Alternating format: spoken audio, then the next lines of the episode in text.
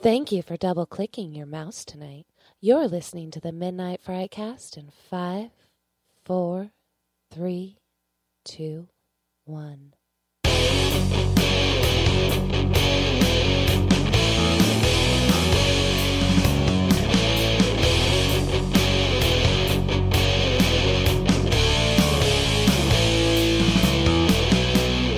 Hey, everybody, welcome to the Midnight Frightcast, episode number 56. I am one of your hosts, Josh. Uh, phoning it in tonight are a couple of us. Uh, we got Greg, the movie guy, What is up, film people? and the Scream Queen herself, Maddie. Hello. And sitting across the table from me, uh, laughing at me right now, uh, is Jesse. Hello. And to my right I didn't is mind the uh, same. The doctor of everything else, Patrick. Hey everybody, how's it going? I'm Josh. Did I say my fucking name? I don't know I think I just got right into it. I was like, I forgot my whole intro. well, it's kind of an odd matter. intro because yes, we did have to start over. Yeah, I, You know, technical difficulties. You got to love that shit. really bums me out because I can only do it right once. Um, anyway, we got a super packed podcast tonight. Um, we're doubling up the trailers, so we're just going to kick it off. Uh, we're talking about uh, the first trailer we're going to talk about is Alexander Aja's Crawl. Maddie or Greg? Hmm. Which one of you guys would like to start it off? Hey, I can jump in first. Thanks, man. Thanks, Greg. Let me guess. So I Excited. am, uh, I am, uh, I'm, I'm actually super excited to talk about this one. This was a really, su- uh, really exciting trailer that we watched. I, I love that, that it's a mix of a, a disaster film complete with a creature feature, and I feel like the intensity of the film is just, it's basically like best of luck to the characters. You're probably not going to make it out, but let's see what happens as we go. So if the movie matches the intensity and the the excitement of the trailer, I'm I'm definitely excited to check this one out. Hey, Maddie, you want to fire off what you think?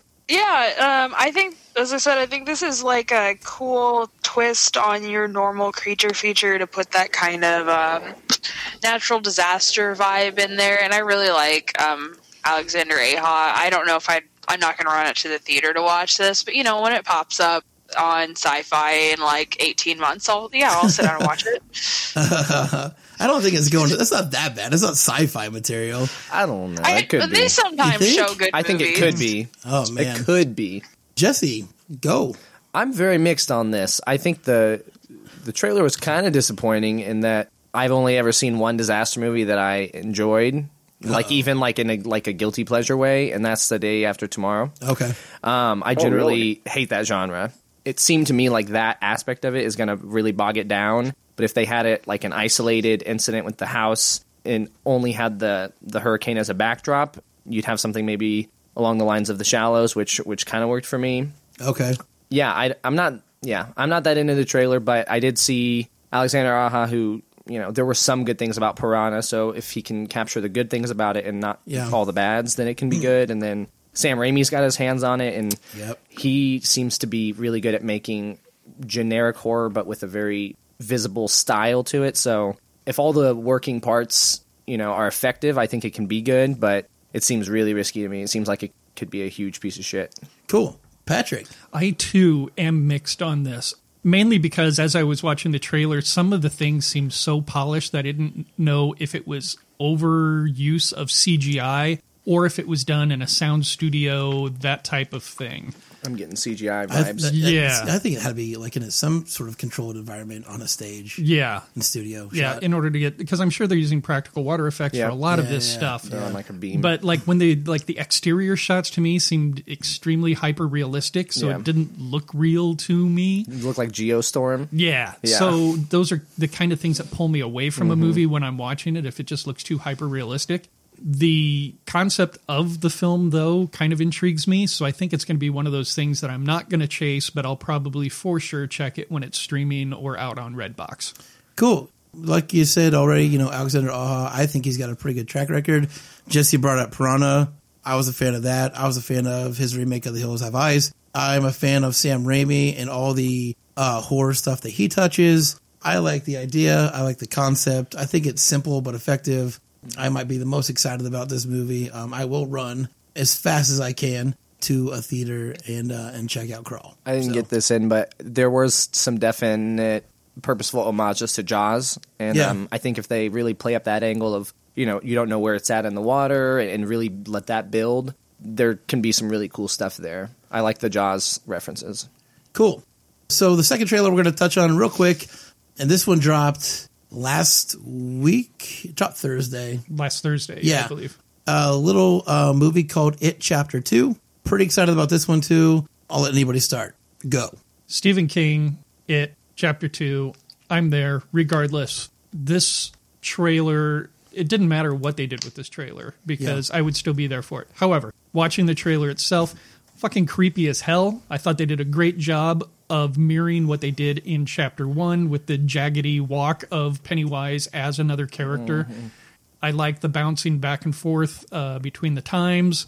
I think it was a solid trailer, even though it was more of an extended cut type trailer. To me, looking at this, if I knew nothing about the movie itself, it would make me want to be there regardless. Cool, Jesse. Yeah, I agree. I really gravitate towards trailers like that. It's it's starting to be used more. I think people are hearing a lot of complaints about you're giving too much away. So trailers are starting to go in that direction of they're just going to show you a little two and a half minute section, so you get the idea, you get the tone, but they're not, you know, they're not giving away anything. So the trailer worked for me in in that sense, the way they chose to do it. As far as the actual movie itself, I'm excited prior to the trailer. Um, I was more excited after seeing the trailer, though. So it did its job. Cool. Maddie. Um, I'm actually one of those people that thought the trailer was kind of weird because I thought it was weird that they did show such a huge, you know, whatever of the movie. I didn't love it, chapter one, but I'm definitely willing to see the second one when it comes out. I also just want to point out that I have no sympathy whatsoever for anyone who goes into a stranger's house and then gets like eaten or whatever. Like in that whole extended clip, I was just like, "Bitch, why did you go in a stranger's house? That's not." o- I guess you know what? If people did that, like ninety percent of horror movies wouldn't exist. But still, just point it out. Yeah, for sure. Uh, Greg. So I, I'm going to kind of ride the fence on this one because I I half loved and half not really so much this trailer. The half that I loved was the snippet that we got because I feel like if it sets the tone of what this movie is going to be, it's going to be freaking awesome.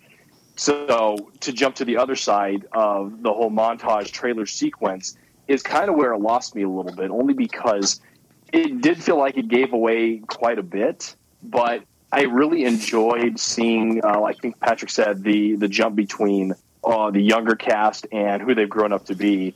Side note: This cast is freaking awesome. Yep. Uh, really excited to see all of them portray these kids and how they grow up to be. I'm biting my tongue a little bit because I am going to go see this, and I am excited to see it. But I'm not going to be basing it strictly on the second half of the trailer, the montage portion, but purposefully based on the the small scene sequence that we got because that was just that was creepy as hell. Absolutely love that part of it. Yeah, there was a good mix of people who either really loved or really hated that uh, first part of that trailer because it did go on for a long time, kind of. But I thought it was a good uh, little taste of what you were going to get in that movie. I think that's a movie that we're seeing as a group. Uh, we saw it last year as a group, so uh, that'll be a fun podcast. But um, yeah, I'm That excited was two for. years ago, Josh. Was that two years ago? Yeah. It was two years ago. Yeah. I forget time. It, okay. Anyway, uh, we did it as a group. So I'm excited for it chapter two. I dug it chapter one.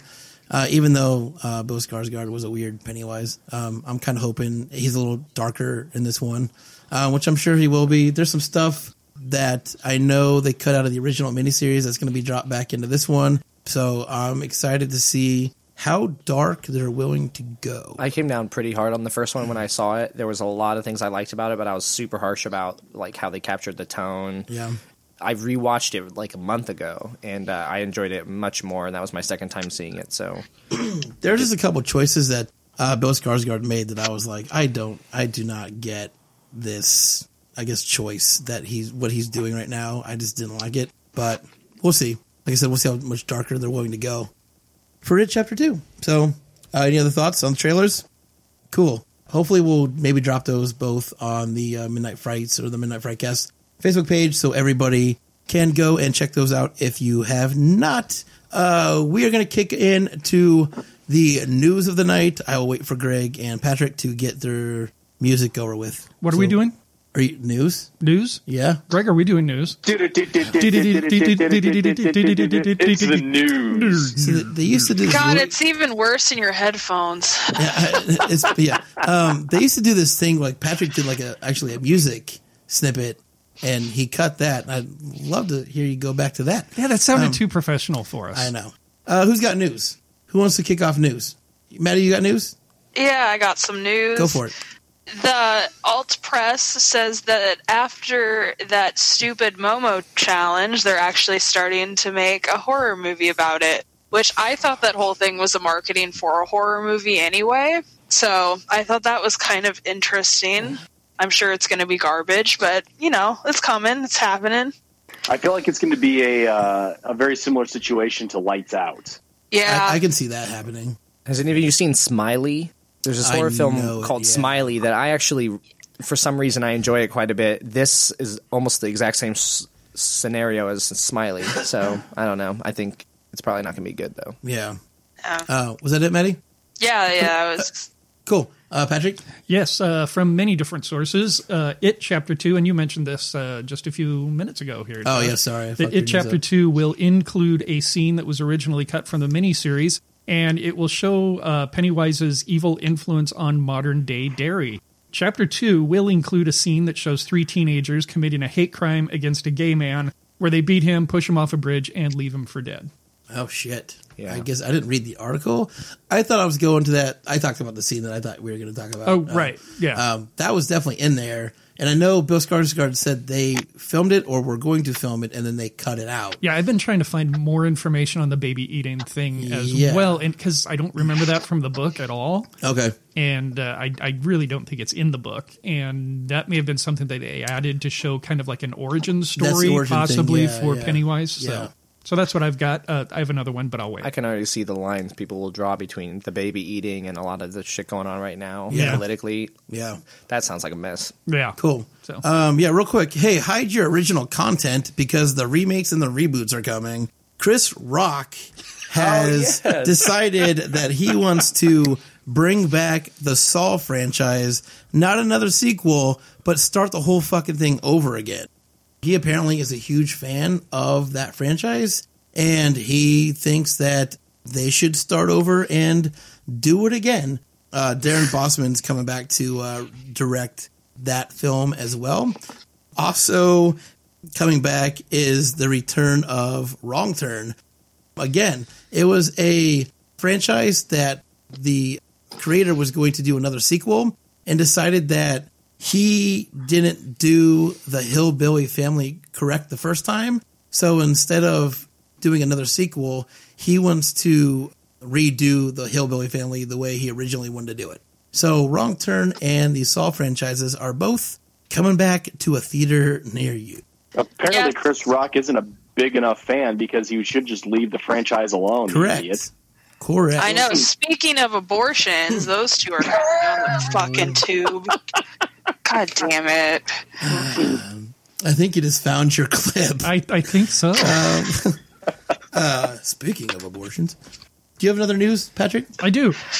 I do. From uh, Deadline.com, the Stranger Things plagiarism lawsuit was dropped just days before it actually went to trial. The plaintiff, Charles Kessler, has withdrawn his wide ranging damages suit against the Duffer brothers in a statement that he said, After hearing the deposition testimony this week of the legal expert I hired, it is now apparent to me that.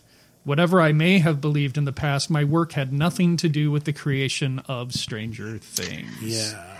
How do you even file a lawsuit like that anymore with all the remakes and reimaginings and everything's based off something else? I don't even know. Unless like literally someone like stole into your like room at night and like took your script and ran off with it. Like I don't even understand how that's a thing. He he said that he was the third person in the room when they came up with the idea of Stranger Things, and that he a lot of the content that he came up with, they ran off with and put in the show. Why did Yeah. he not end up as like the third person as it kept I think going? they had creative differences, so they split off from him, but still took some of his ideas. yeah, I yeah, mean, but, I'm sure. but he said, you know, sure after after the testi- deposition testimony from the legal expert I hired, it's now apparent to me that whatever I may have believed my work had nothing to do with the creation of Stranger Yeah. Things. That So- just seems to me, it sounds like you know why. Okay, he's absolutely sure that it's plagiarized, and then oh, somebody read me my ideas. Oh shit, they don't sound like that at all. It's like what what kind it of sounds like to me, and I, I don't generally do any conspiracy things. I think I don't think the guys who do Stranger Things, the Duffer Brothers, are worried about him having you know uh, some of his ideas in. I think they would admit to that. You know, he has an influence, obviously. Yeah. But I think because we're so close to the new season coming out, it just inherently it sounds bad that they're. Being, you know, it's being assumed that the ideas aren't original. So I, it seems to me the way his quote is, it seems so definitively opposite of how he felt. It seems to me like they're like, dude, let's just write you a check and that's then what drop I, that's this. what I was yeah. just thinking. Yeah. it seems like yeah, they were like yeah. they were like, dude, we'll write you a check and just drop this. We you know we get you're upset, but this affects the new season. So Yeah. like, I guarantee they paid him to say that because that sounds like something nobody would say unless they were paid. Yeah. Was that season going to be held up with it in the in court? No, but this, I mean, this is just now hitting, you know, the waves, and you Yeah. know, people who like it are going to read that shit and be like, well, you know, it doesn't necessarily lend credibility to their future work or even season three. Yeah. It just casts a, a negative light over what everybody pretty much unanimously loves. So Yeah. it's easier, even if you know, it doesn't really matter how much of his ideas were there. They were probably just like, we just don't want this to be a thing because you know, season three's coming out soon. Yeah, for sure.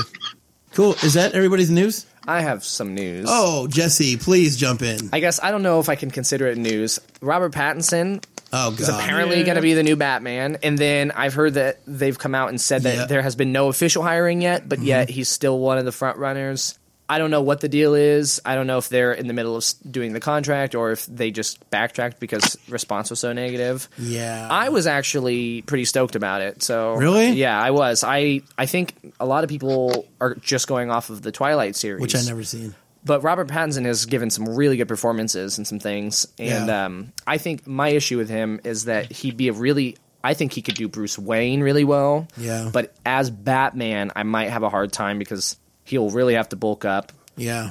I mean, they're obviously doing some sort of timeline thing because he looks a little younger. Yeah. They're not going to play him as 45 like they did Affleck. But yeah, it, they've said all along that they're planning on making it like more of a crime investigation thing, and you Mm-hmm. focus on Batman as a as an investigator because in the comics he he like solves crimes. Yeah. Um, so they've said all along that's the the realm they were heading. There's not going to be as much, you know, big action set pieces. So, yeah, the Batman voice, which is iconic, I think I, you know, he has to really nail it. But as Bruce Yeah. Wayne, I was actually pretty excited when they announced it.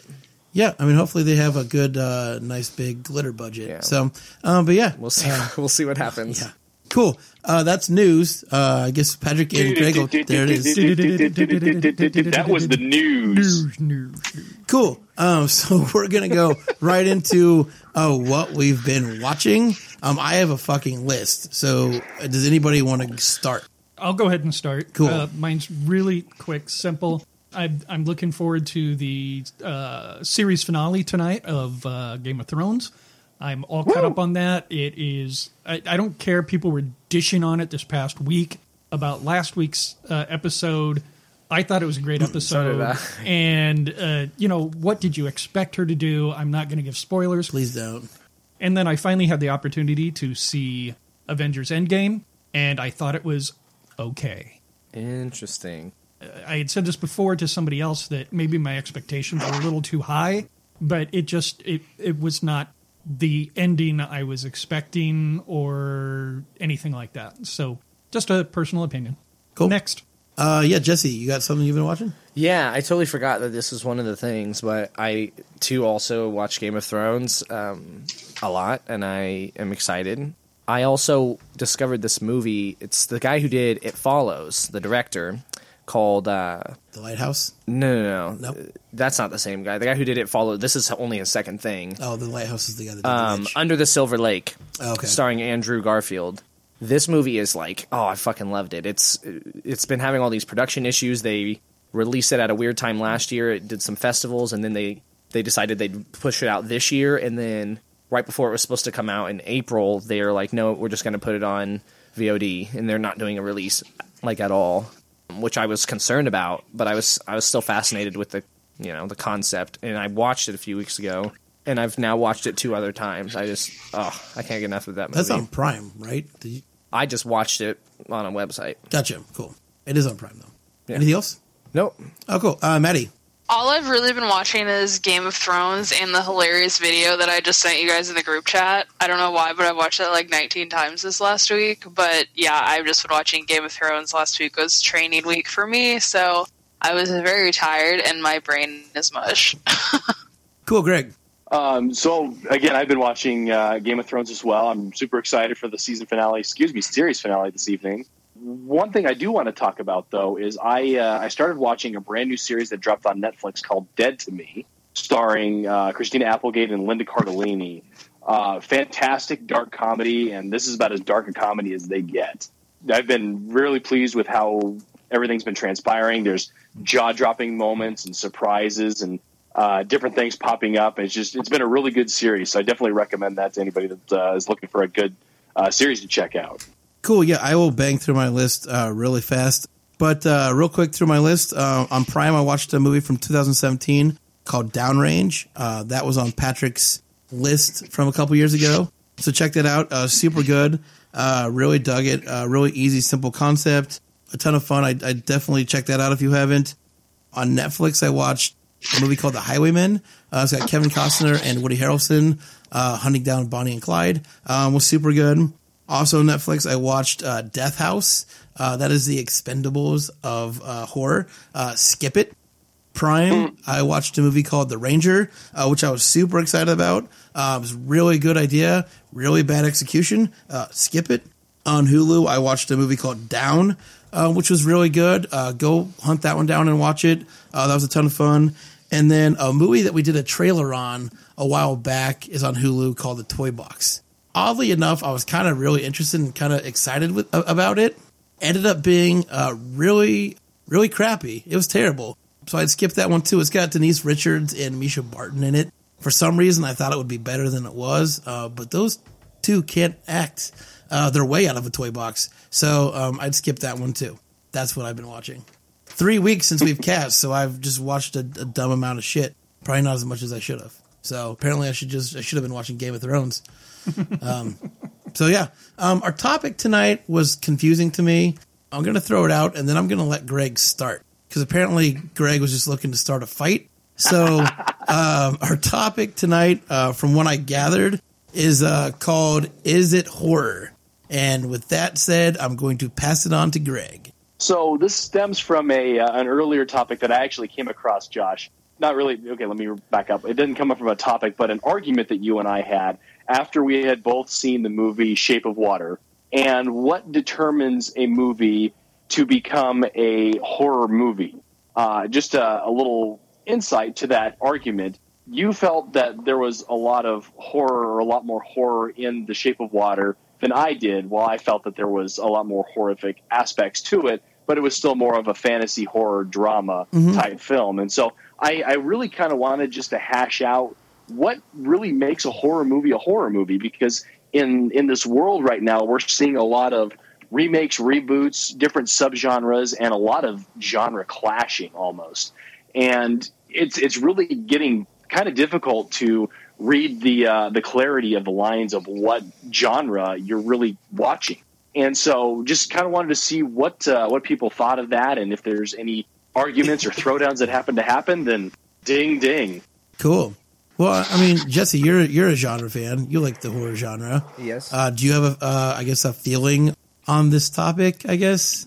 I don't have a particular feeling. I think there are those who kind of go by, you know, the studios, the producers, you know, when they release mm. something, they kind of determine via marketing what it is and you can, you know, you can Google a movie and there, you know, it says what genre it is and that's kind of, you know, Yeah. you go by that. It's, Yeah, you yeah. know, it's easy, you don't have to think too hard. I'm definitely not one of those people. And then there's the you know the opposite end, which I tend to lean towards, but is also flawed. Where you know genre is definitely in the eye of the viewer, and it's determined by your own personal experience mm-hmm. with Yeah. film and with life. Some things are horrific for you Yeah. because of your personal experience, and so you might see something that's a more of a psychological thriller as more on the horror side, and some people who are not really into that kind of thing don't you know they feel you know more confident and stable, or I don't know, they might see it as you know this is just a like a drama film. Yeah. So yeah, I think generally speaking, it's up to the viewer to determine, and, and you can't tell someone they're wrong about what a genre is, or or that they're right. Um, Yeah. But that's a little bit flawed too, because you know all of a sudden, you know, Adam Sandler movies are horror movies because you know they're so bad. You know, there's a line there Yeah. and I don't necessarily feel that way, but there's you know that's also flawed because then you, people just slap labels on things that like how did you get there? So Yeah, for sure. this is really complicated. Yeah. Uh, Patrick? I totally agree with uh, Jesse on that. That it's extremely complicated because it is so subjective to what what makes someone feel uncomfortable could be horror to them. Thriller could be horror, anything like that. It's it's it's what makes you feel uncomfortable. Because I I, I don't think that Jaws would have been labeled as horror when Jaws first came out Action adventure. action adventure or thriller, anything like that. But today, it definitely, to me, lives within that horror genre because it scared the shit out of so many people. Mm-hmm. So, I guess to me, what is horror is whatever you feel makes you uncomfortable to the point where you don't want to go into the water, where you don't sleep with the doors closed, things like that. You know, so it, I, I guess it's completely up to the viewer. Yeah. Uh, Maddie? I'm going to go ahead and say that everyone who thinks Cam is a horror movie is wrong, but that's all I'm going to say on that one. that was going. There's a phrase that was used in the Supreme Court by um, Justice Potter Stewart to describe obscenity. And he says, I know it when I see it. And I kind of, that's kind of my view on horror. But on the other hand, I also think horror has that little something that sh- isn't shown to a general audience. I think that's kind of what separates horror from a thriller. I think thriller just, or I think horror just goes that little extra step that just, and it just doesn't have something that you would necessarily see in like an action or a drama or something like that. So to me, as I said, to me, horror is a movie that has that extra step in it. Like, I don't know, you wouldn't see anything that was in a Serbian film in any other horror genre. Thank God, or any other genre. Thank Yeah. God. As I said, I've been up since three thirty. I really don't have any coherent thoughts on this, but yeah, that's just kind of. I, I think horror can be kind of subjective. Although, yeah, I will judge somebody real hard if they say something like Cam or The Witch is a horror movie. You can, yeah, you're definitely within your right to. I judge people too on that kind of mm-hmm. stuff, but you that, you don't get to determine whether that's right or wrong. You can definitely judge it though. I guess I I guess I judge the person more than like that movie. Like if you were like, "Oh my god, Cam is so scary," I'm going to be like, "You're a bitch." Okay, move on. I don't know that movie, so I can't say anything. You can I- you Maddie, can I- avoid I- it. You can avoid it. Don't look at it Yeah, up. it's fine. It's it's a horrible movie. Yeah, it's hot garbage. Maddie, Maddie, I think you you brought up a, a really solid example and one that I was trying to remember, and thank you for reminding me was the movie The Witch and how it came up on so many people's top mm-hmm. horror movies of all time, and I and I came across all that. of them. Exactly, exactly. It is not a horror movie. It's it's based on some pretty frightening things, but it is not a horror movie in the least bit, and it's not really even a good movie in the least bit. I think. Actually, an interesting thing as well. What it's what it's based on. All horror, especially early in horror, was based on like the gothic genre, which is mm-hmm. inherently, you know, I mean, horror started with you know caveman. They would get scared of their shadows, and there's a lot of there's a lot of theology behind early horror, and even now.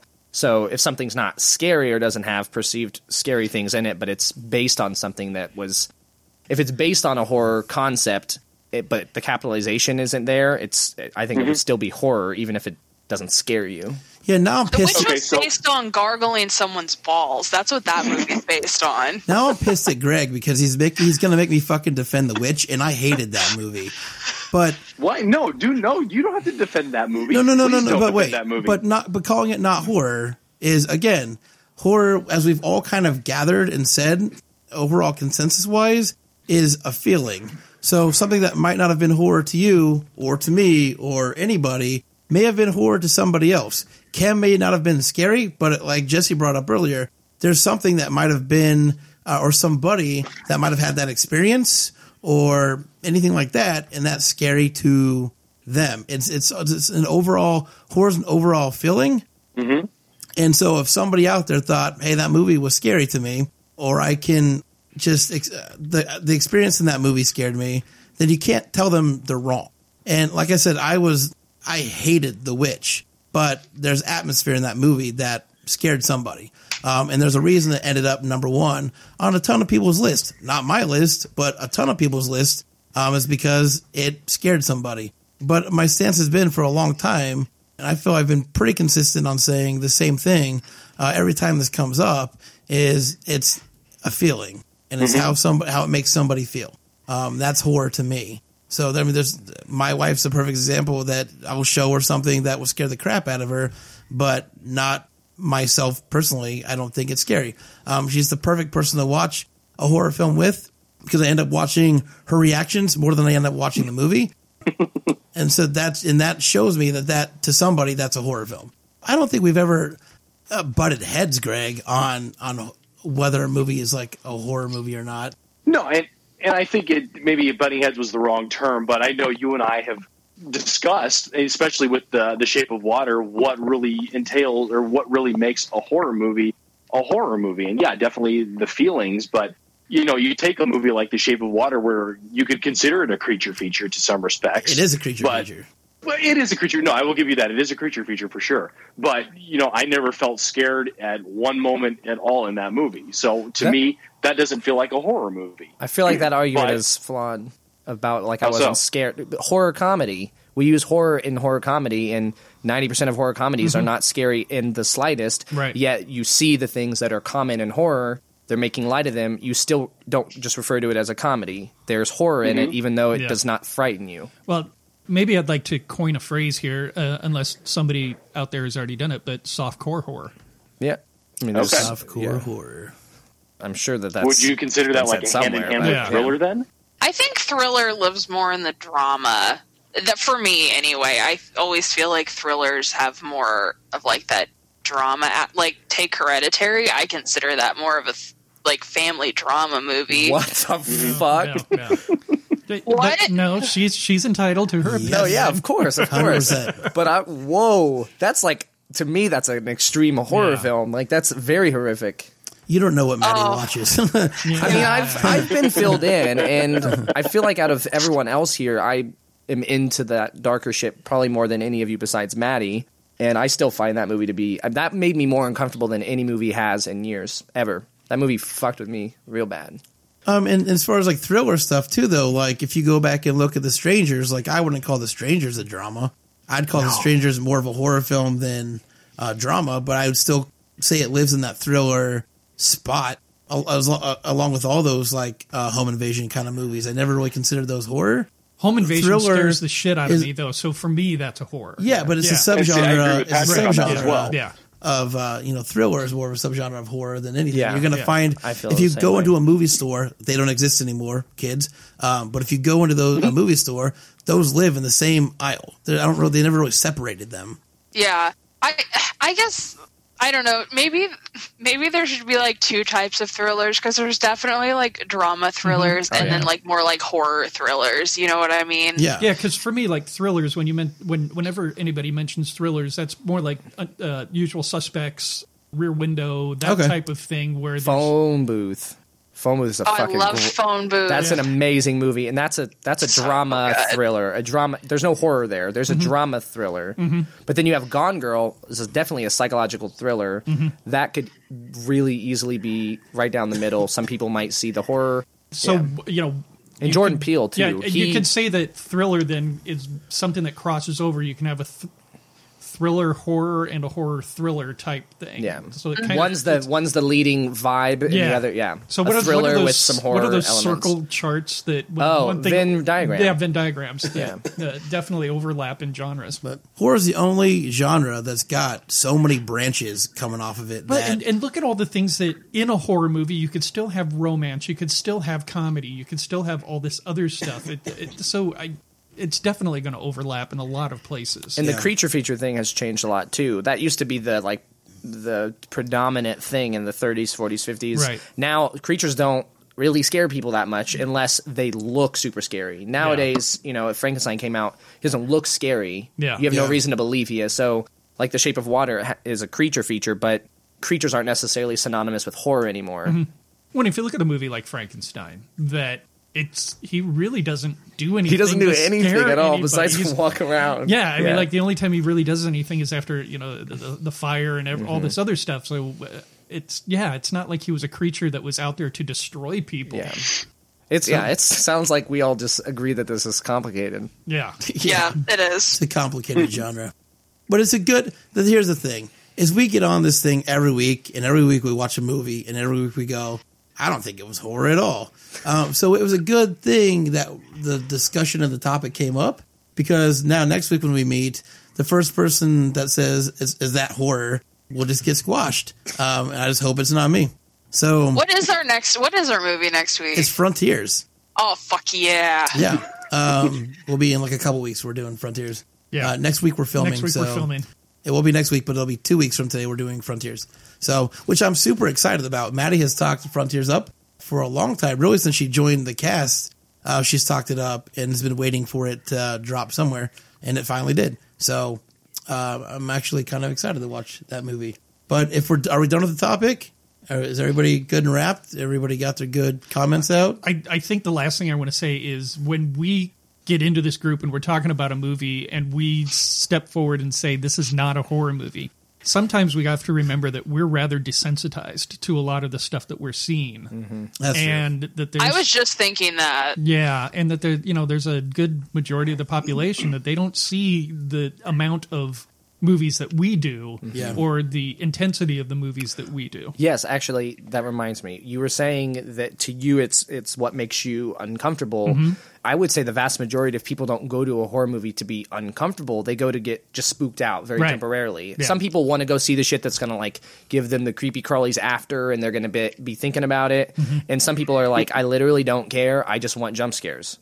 Which you know, those movies are not scary for people who watch horror because we know, oh, that's yep, jump scares coming you can call them, Yeah, yeah. you but can call the jump. yeah, scares. but some people are like, yeah, I don't really want to be thinking about it after. I just want to go and wonder who the killer is, or you know, Mm-hmm. I just want to be on the edge of my seat. So it's not necessarily what makes you uncomfortable. It could just be you know what spooks you out a little bit. One one of my favorite uh, metaphor, not metaphors, but uh, comparisons is people who like going to horror movies are they're very similar to people who like going on roller coasters. They like that initial quick scare. They can get off. They know that they're safe and everything is all good and all that. So I think that kind of goes along with what you're saying there, Jesse. Yeah, definitely.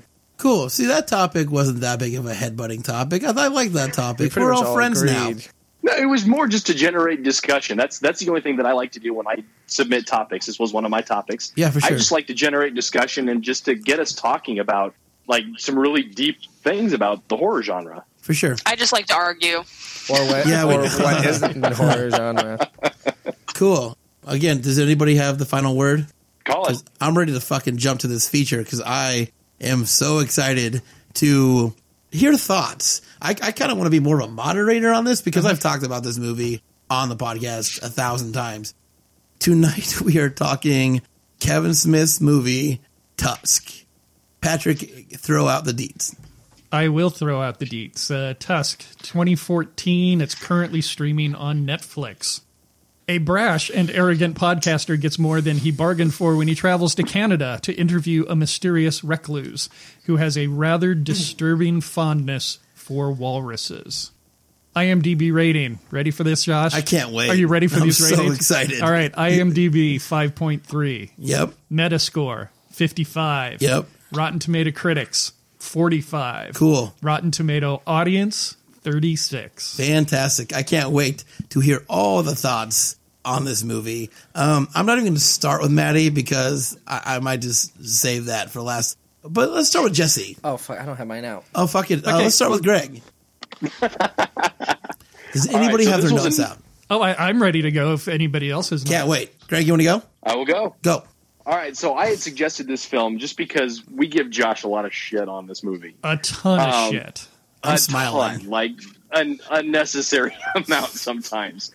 Josh, I'm going to step into your corner and I'm going to defend you a little bit on. You this don't movie. have to. No, I don't want anybody No, no, to do no, that. No, no, no, no. I love Hey, hey, everybody hey, hey. here. I no, I I want to jump into your corner because I give you a lot of shit only because it's fun to do. But this movie is entertaining in its own right. What I like about it, and actually the reason I had watched it was because a you had recommended it to me so time so many times that it got annoying. but when you told me how the movie was created, that was the the real reason that I wanted to check this movie out. And I don't know if you want to dive in on how that was created really quick. I'm, I'm sure I will. Really, I mean, I can. Uh, Go for it. Really fast. Uh, so Kevin Smith and his partner Scott Mosier do a podcast called uh, Smodcast. Um, and episode 259 was called "The Walrus and the Carpenter." Really quick, uh, there was a an article in um, or on a website called Gumtree.com, and a guy put out a uh, call for um, basically a roommate. Just said, "Hey, you can come and live here rent free. You don't have to pay any bills, food. I'll feed you, everything like that. And all you have to do is for a certain amount of hours a day is put on this walrus suit that I've been constructing, and uh, I will throw fish at you."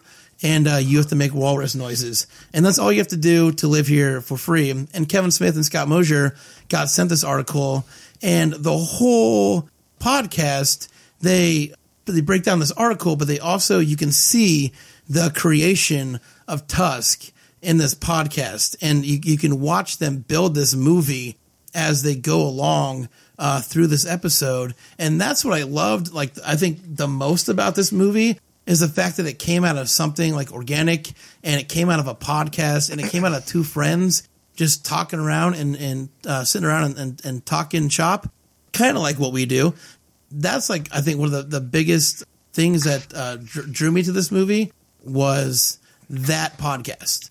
So anyway, at the end of the podcast, uh, they uh, Kevin Smith uh, send, said send out a tweet uh, either Walrus yes or Walrus no, and he got huge response of Walrus yeses and one Walrus hell no, and uh, the movie was made. So that's kind of the origins of Tusk and uh, where it came from. Greg. And, and I think that's that. Well, not I think I know that's the huge, the biggest draw of it was because you got to see that creative process, and us being filmmakers ourselves, it's it's fun to watch other people's creative processes and to hear one of the one of the most highly touted independent filmmakers of all time going through his process on a podcast is just is absolutely fascinating. And if you get a chance to go and listen to it, definitely do it because that's it's really cool to see beginning to the the end of the project creation. And the film is it's kind of corny, it's a little hokey. Justin Long is not my favorite character, and I kind of want to punch him in the face and throughout the entire film.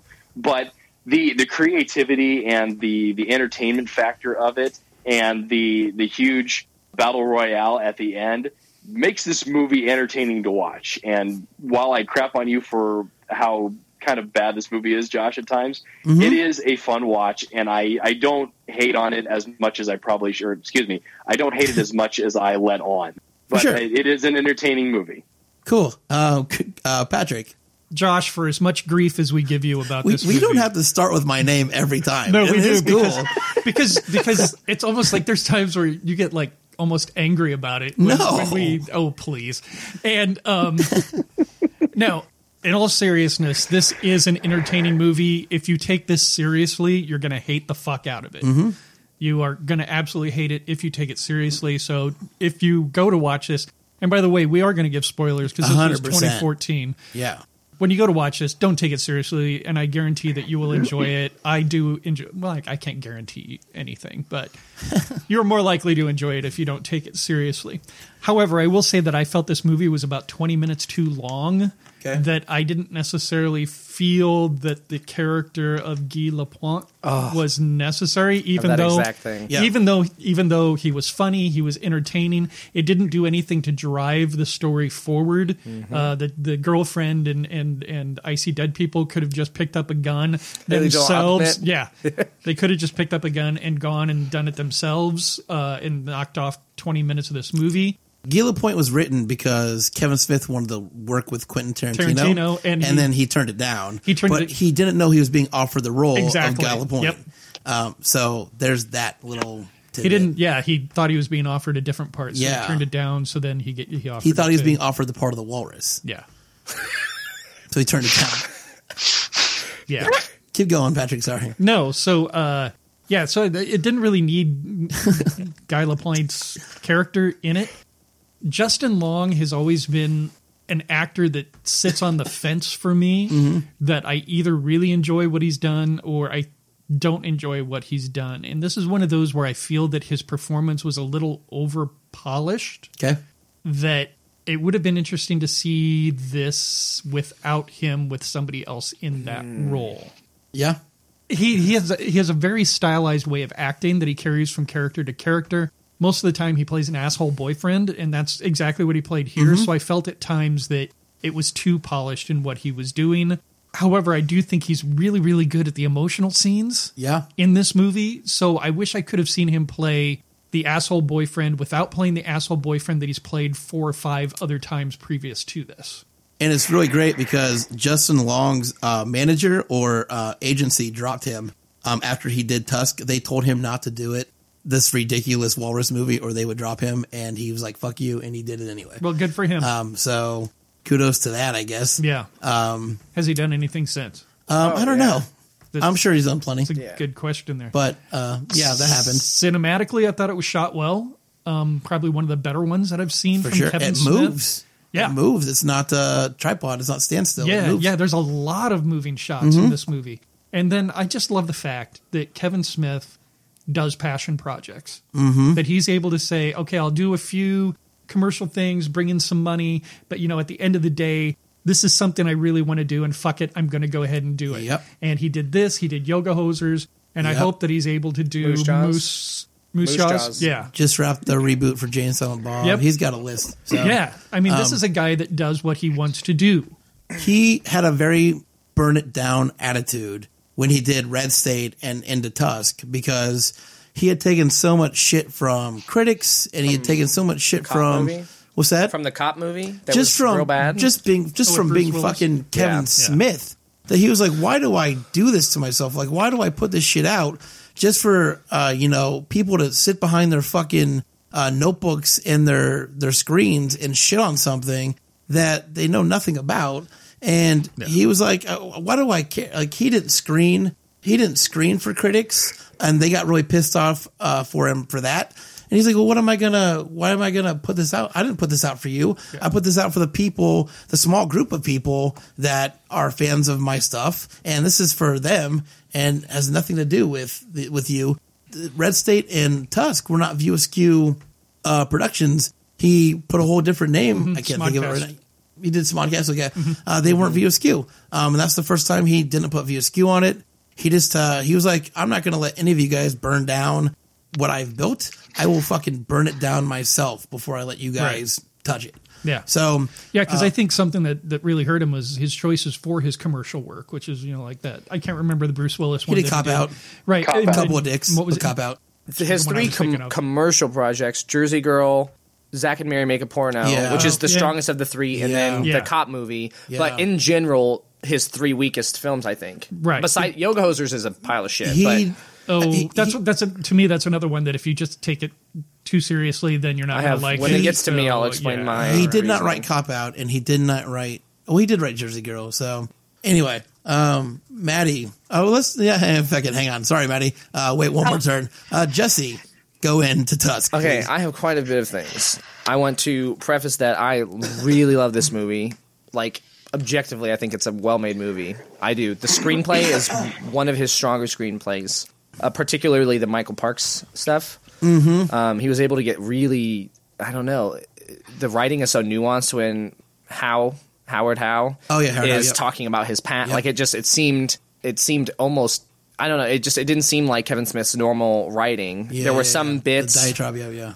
but yeah, I, I thought the hmm. writing was really good. The odd thing, since he does a podcast, I think he was maybe just having trouble emulating what his podcast is. But the stuff with Haley Joel Osment and him when they're doing their podcast felt contrived to me, and I thought that was odd considering his his background doing a podcast and that it's based on a podcast. They didn't yeah. appear to have very much chemistry. They didn't do enough with the podcast to where we really, you know, it, it was obviously inspired by the fact that they do a podcast, and it yeah. seemed like they would have done that part better.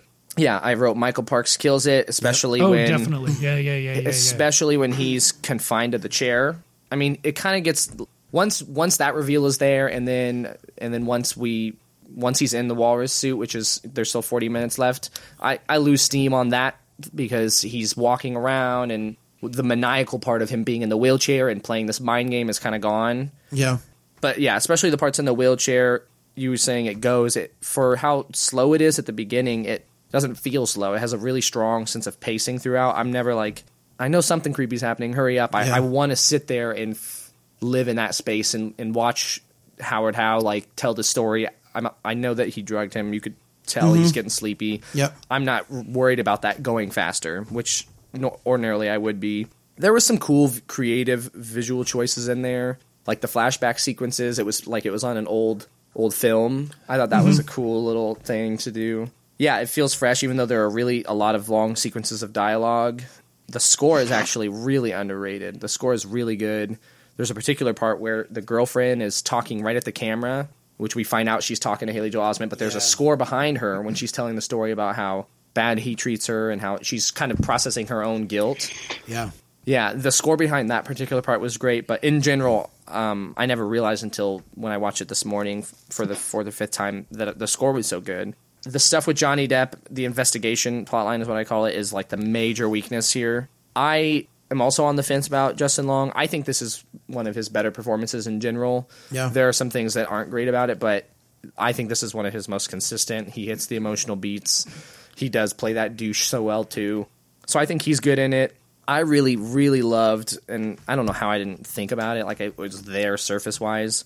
They weren't trying to hide it, but the the first thing he loses is that leg. It's the exact same leg that the boy cuts off when he Uh, the Kill Bill kid. Yeah. yeah, and Yeah. Michael Parks is sitting there trying to be serious, but like you can tell him starting to laugh. He's he has having trouble taking it seriously, and he's very clearly mocking him.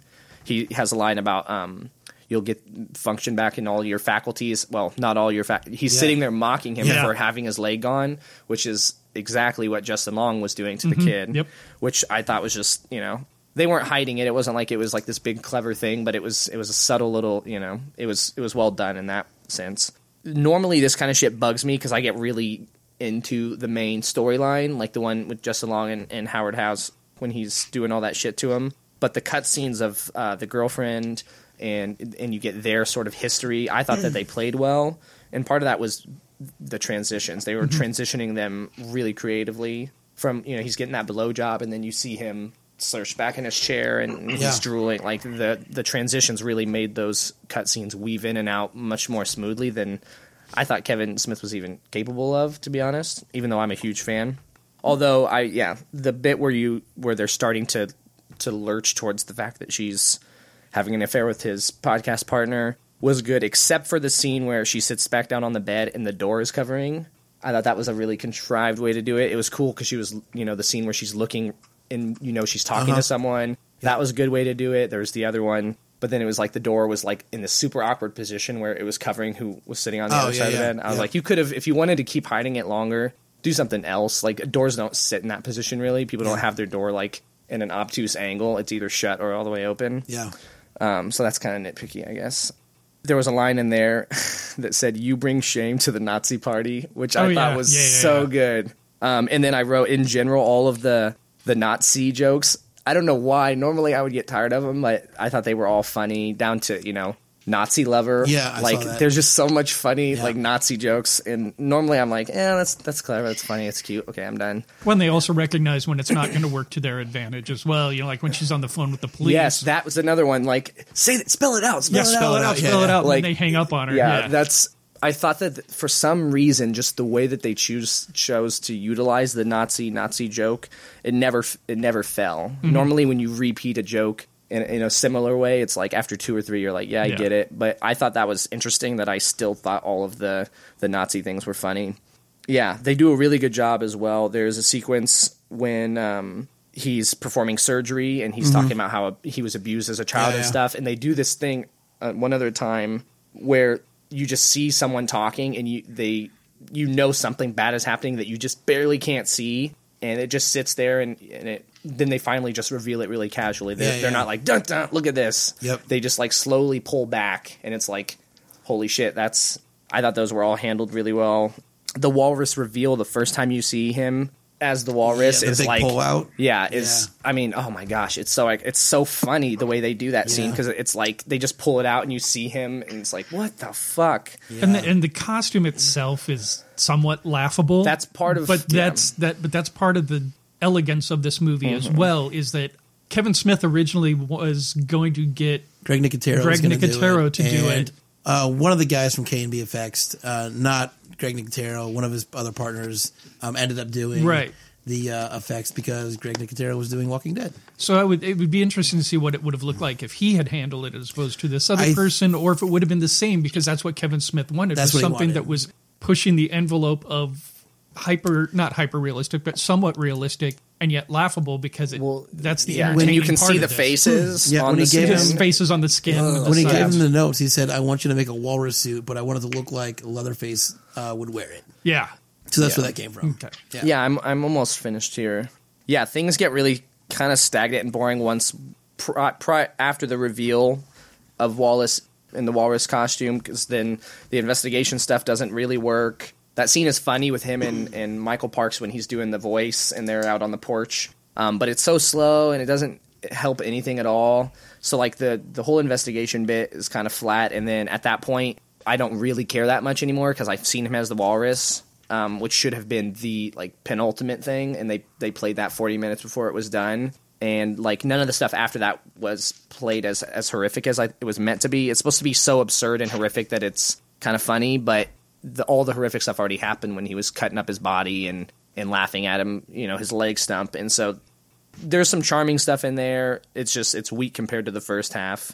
I would have preferred if the transformation had taken longer and we got more, you know, some surgery stuff. We see some more of that body horror because they, they kind of give you little teases of body horror, kind of some reanimator references. It looked like, Yeah. um, with the leg and the bucket.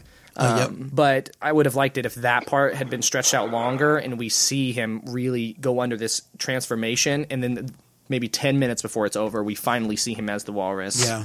because one yeah once you see him as the walrus all the steam is kind of out of it There's some good spots though as the walrus. Yeah, I mean, there in are. that movie. Yeah. um, you know, I, I I like when he's dragging him through the swimming pool. Yeah. um, Oh I like my that, and, and when he's sitting next to him on the side of the yeah pool. he's leans And just back, leaning on back him. on him. Yeah, and just sings him that Yeah. uh, songs and Yeah. uh, listening to him uh, make the walrus noises. I like that spot right there. yeah harley quinn smith and uh Jen Schwalbach, his wife. Are you, are you talking about? Sorry, the, the two clerks. yeah, they fucking suck like they cannot act at all they're not funny that shit bothered me like they're the yoga hosers. Uh, Yeah, I know, and that movie is not a movie I like. um, but no, I just I get it. Like you want your family to be in it, but put some people in there with a little more experience who maybe have some comedic timing things. They were just super flat. On that note, though, I love all of the shade thrown at like America and Americans in general about you know don't you love guns and and the red, white, but never blue. All Yep, that shit yep, was just yep. I don't know. It made me chuckle. But yeah, the gas station girls really bothered me because they could not act at all. Yeah, Yeah, the ending really fucks me up. Like the very end, Yeah, when yeah. Mm. he goes back into his his hide, and you just see the yeah. yeah. you see the beach ball Yep. floating. Like to me, I get sad when I see the that. Like, Gerard Way song they play at the Yeah. end of that movie is fucking awesome. yeah, so the ending really hits me. I think it's effective, but I think tonally it it it consistently and it doesn't always work, but it consistently is treading that line between absurd and like what's supposed to be scary, but it all plays as comedy for me. None of it really plays as scary. Um, just a couple things really quick, and then I'll, I'll let Maddie loose um, on this thing. The uh, real quick uh, thing that I wanted to point out also is Kevin Smith puts a lot of his personal life into his movies. Um, like Jesse already said, um, Harley Quinn played a clerk in that movie. Jen Schwalbach, his wife, uh, played a waitress in that movie. that. Michael Parks, he had always wanted to work with since he saw uh, From Dusk Till Dawn. He was like, that was the best part of From Dusk Till Dawn was watching uh, watching Michael Parks uh, play that sheriff at the beginning of that movie. Um, and since he saw that, he'd always wanted to work with him. The Nazi party thing came from a friend that is from New Jersey who refuses to like fly anywhere. So whenever they go to a con, he makes his friends go and then come back to New Jersey and tell them how it went. That's where the Nazi party thing came from. Uh, in the movie, when you they're doing the shot in the bathroom through the door, there's a picture of a of a dog. That's his That's dog. his dog Shecky. Yeah, I read Um, that on the IMDb. um, and just the podcasting. Like that's all part of his life. There's little things from his personal life that he puts into pretty much I think all of his movies. Dogma's a good um, example. but very much into uh, into Tusk. So uh, all little things that he throws into uh, the movie that is just personal to him, uh, which is something that I like. Mm-hmm. I do now too. that uh, yeah, we've gotten through all the all the the dog meat. Maddie, please let loose. I, I honestly don't have a lot to let loose about in this movie. That's why I said you're going to be really disappointed because I mean, I didn't like this movie, big shocker, but I don't, I'm not a fan of horror comedy, and I know this movie was not made for someone who has my sense of humor. Because I didn't think this movie was funny at all, but this isn't my sense of humor. Yeah, sure. I'm not a goofy, funny person in the slightest. If it, I like, if there are horror comedies that I do like, and I can't think of one right off the top of my head, they have a really dark sense of humor. Trick or Treat. And I, yeah, You referenced that last week. That's kind of a horror comedy, I think. yeah, I guess I didn't really think that movie was funny either, but I just liked it because it's cute. I don't know. I kind of thought this movie was a little boring. I didn't really have a lot of fun watching it. And to be fair, Patrick, before you say it, I was not taking this movie seriously from everything you guys said.